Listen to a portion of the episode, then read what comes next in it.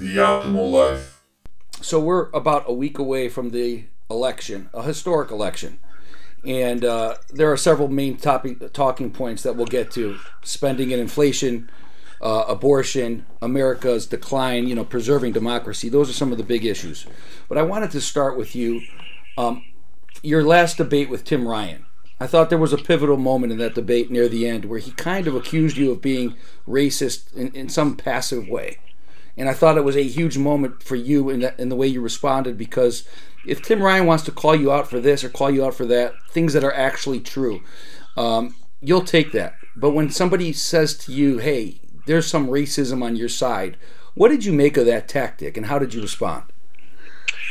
Well, I just think it's kind of ridiculous. I mean, first of all, Tim Ryan is trying to run this campaign. It's it's false, by the way. It's not true to his actual record, but where he tries to appeal to voters from across the political aisle and make an argument that he just wants to represent Republicans, Democrats, and independents. Well, you can't do that while simultaneously saying that those of us who believe in a secure southern border are actually racist. It's especially preposterous given that my, you know, my non-white wife was sitting there uh, looking up at us from the front row of the debate audience.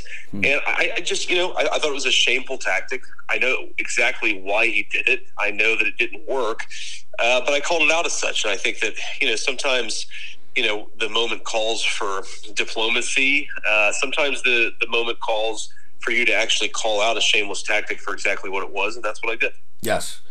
Uh, to me, that's where he, he loses the credibility you could say all the other things, but when you lose, when you say something like that, then you have to, in my opinion, you have to question everything, uh, everything that he says. So another thing, when I say question everything, you, I've seen the ads being run um, this this season, and a lot of the ads are saying that this man has voted 100% of the time with Nancy Pelosi and Joe Biden. Is that correct? It is actually correct. I mean, it's it's crazy for a guy who pretends to be independent from his own party. You would expect an independent Democrat to vote with his own party. I don't know, fifty percent of the time, or seventy percent of the time, maybe even eighty or ninety percent of the time, uh, but not hundred percent of the time. That's actually he's he's not taken a single vote the last two Congresses that defied Joe Biden or Nancy Pelosi. And that suggests to me that he's not interested in being an independent voice for the people of Ohio. He's interested in doing the bidding of his party, mm. and and that's been the basic trajectory of his of his campaign and of his record. Is that he's he's really just a kind of you know backbencher guy who does whatever the party leadership tells him. And you know, it's it's interesting. The, the campaigns that, that, that we've run are very different. You know, his his campaign has been high on character assassination, on calling people racist, on you know uh, lying about my business record or you know organizations that I've been involved in. Whereas my my argument is very simple. Tim Ryan has been in office for 20 years. He's gotten an opportunity to govern, and the results have been catastrophic. So let's go in a different direction. That's really all we're trying to do is point out his record and how it's failed the state of Ohio. I don't feel like I need to lie about the guy because I think the record speaks for itself. Well, our country since Biden took office has been in a major decline. So I just don't understand, regardless of what party side you're on, how can anyone justify wanting to go with a guy who votes 100% of the time with a losing policy, with a losing team? It's mind boggling. Yeah, it is. And I, I suspect that most people in Ohio don't want to go in that direction. That's one of the reasons why I feel very good about, about our campaign and about where we are in this thing. Um, you know, there of course are always going to be some very partisan Democrats who are going to go with with whatever the Democrats put on offer. I think by and large, people are pretty exhausted, right? They don't like mm. the inflation, they don't like the crime, they don't like the southern border being wide open, they don't like the drugs that come into the country because of that. They certainly don't like our education system, uh, which is you know long on indoctrinating people and very short actually on actually preparing students for the skills that they need to succeed in the modern world. And uh, because of that, I feel very good. I think we're going to win this this election. And then, really, the question to me is whether Republicans, who I suspect, you know, we're going to win majorities in both the House and the Senate, we need to act like it. We need to actually govern and go in there with some energy, and not just sort of warm the seats until the next election. What's your take on Musk uh, purchasing Twitter? Is that a step in the right direction for big tech? You know, I think so. I, I'm not. It could mean a lot of different things, right? Some of them good um, we'll have to see what he actually does with the platform. The thing that I'm actually most excited about is, look, we know Twitter's been involved in some pretty aggressive censorship over the last five to ten years. Um, I, I, think it'd be really, really helpful if Elon Musk released a lot of information about what Twitter's been doing, about the way it shadow bans and uses, you know, sort of algorithms to suppress content that it doesn't like. I, I think that we could just basically learn a lot about the way in which big tech, I think, is really a nefarious actor in our political system. And I hope that's the direction that he takes. takes it.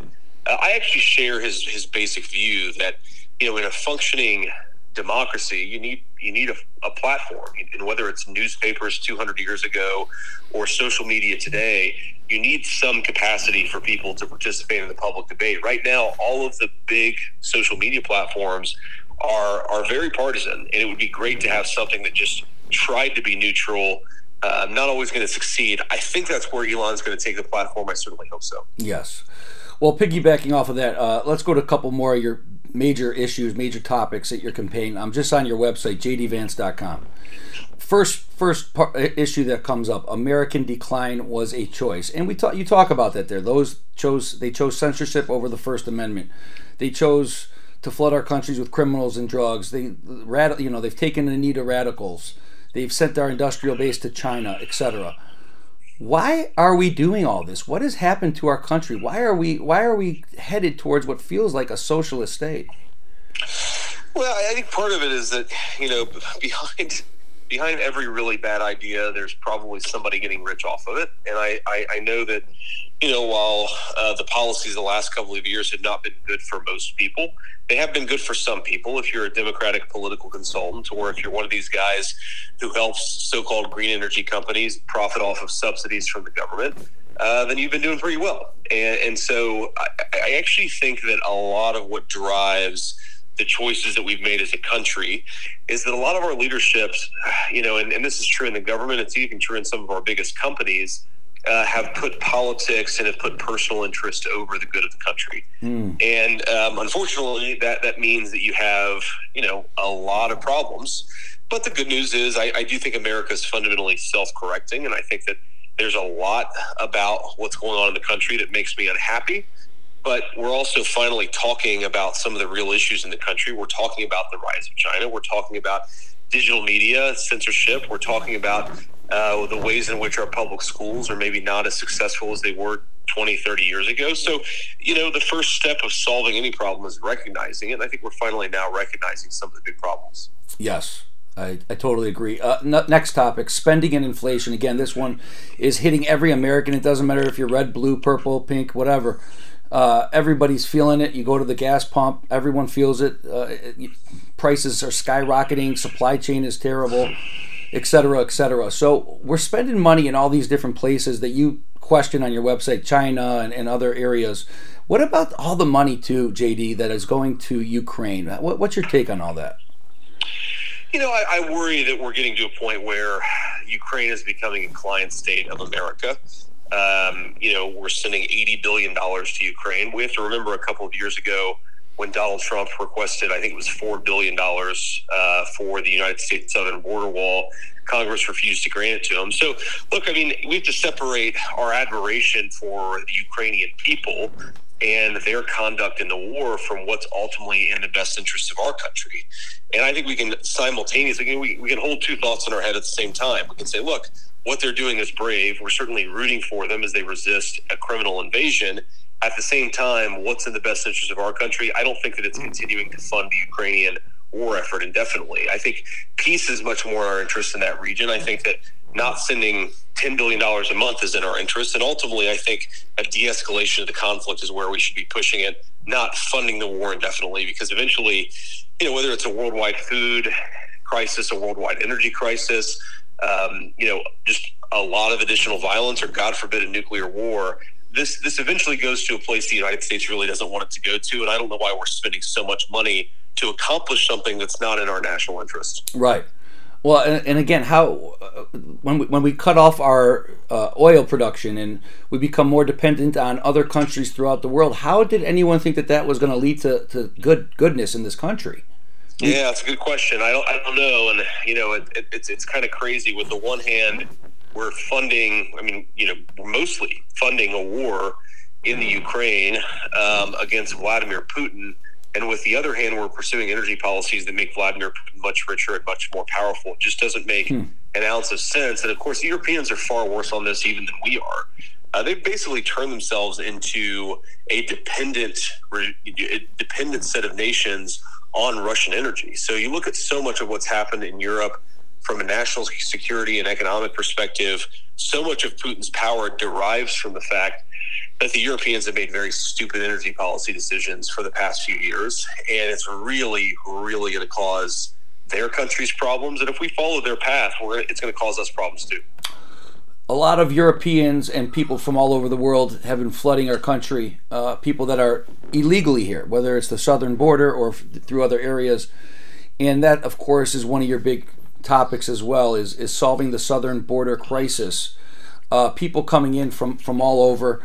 And I thought this was interesting when I was looking at your website because you not only say that we need to, you, you know, put in the metrics and the the uh, securities in place to keep our country safe, to keep it from illegal immigrants, but you take it one step further and you're talking about these people should be proving that they are bringing some type of value to the United yep. States of America. Talk a little bit about your your stance on that. Yeah, you know, one just really have to get illegal immigration under control. Um, it's not rocket science. It's just a question of straightforward security and whether a country has the will to survive and to defend itself. And then there is a separate question of, you know, when we do let somebody into the country legally, what what is it that we're really looking for? Um, I've, I've actually been a big fan for a long time of Tom Cotton, the senator from Arkansas. And one of the things that he's proposed in his immigration plan uh, is is that we would transition America's immigration system to a merit based system. So, you know, right now we're talking about legal immigration, people who come legally.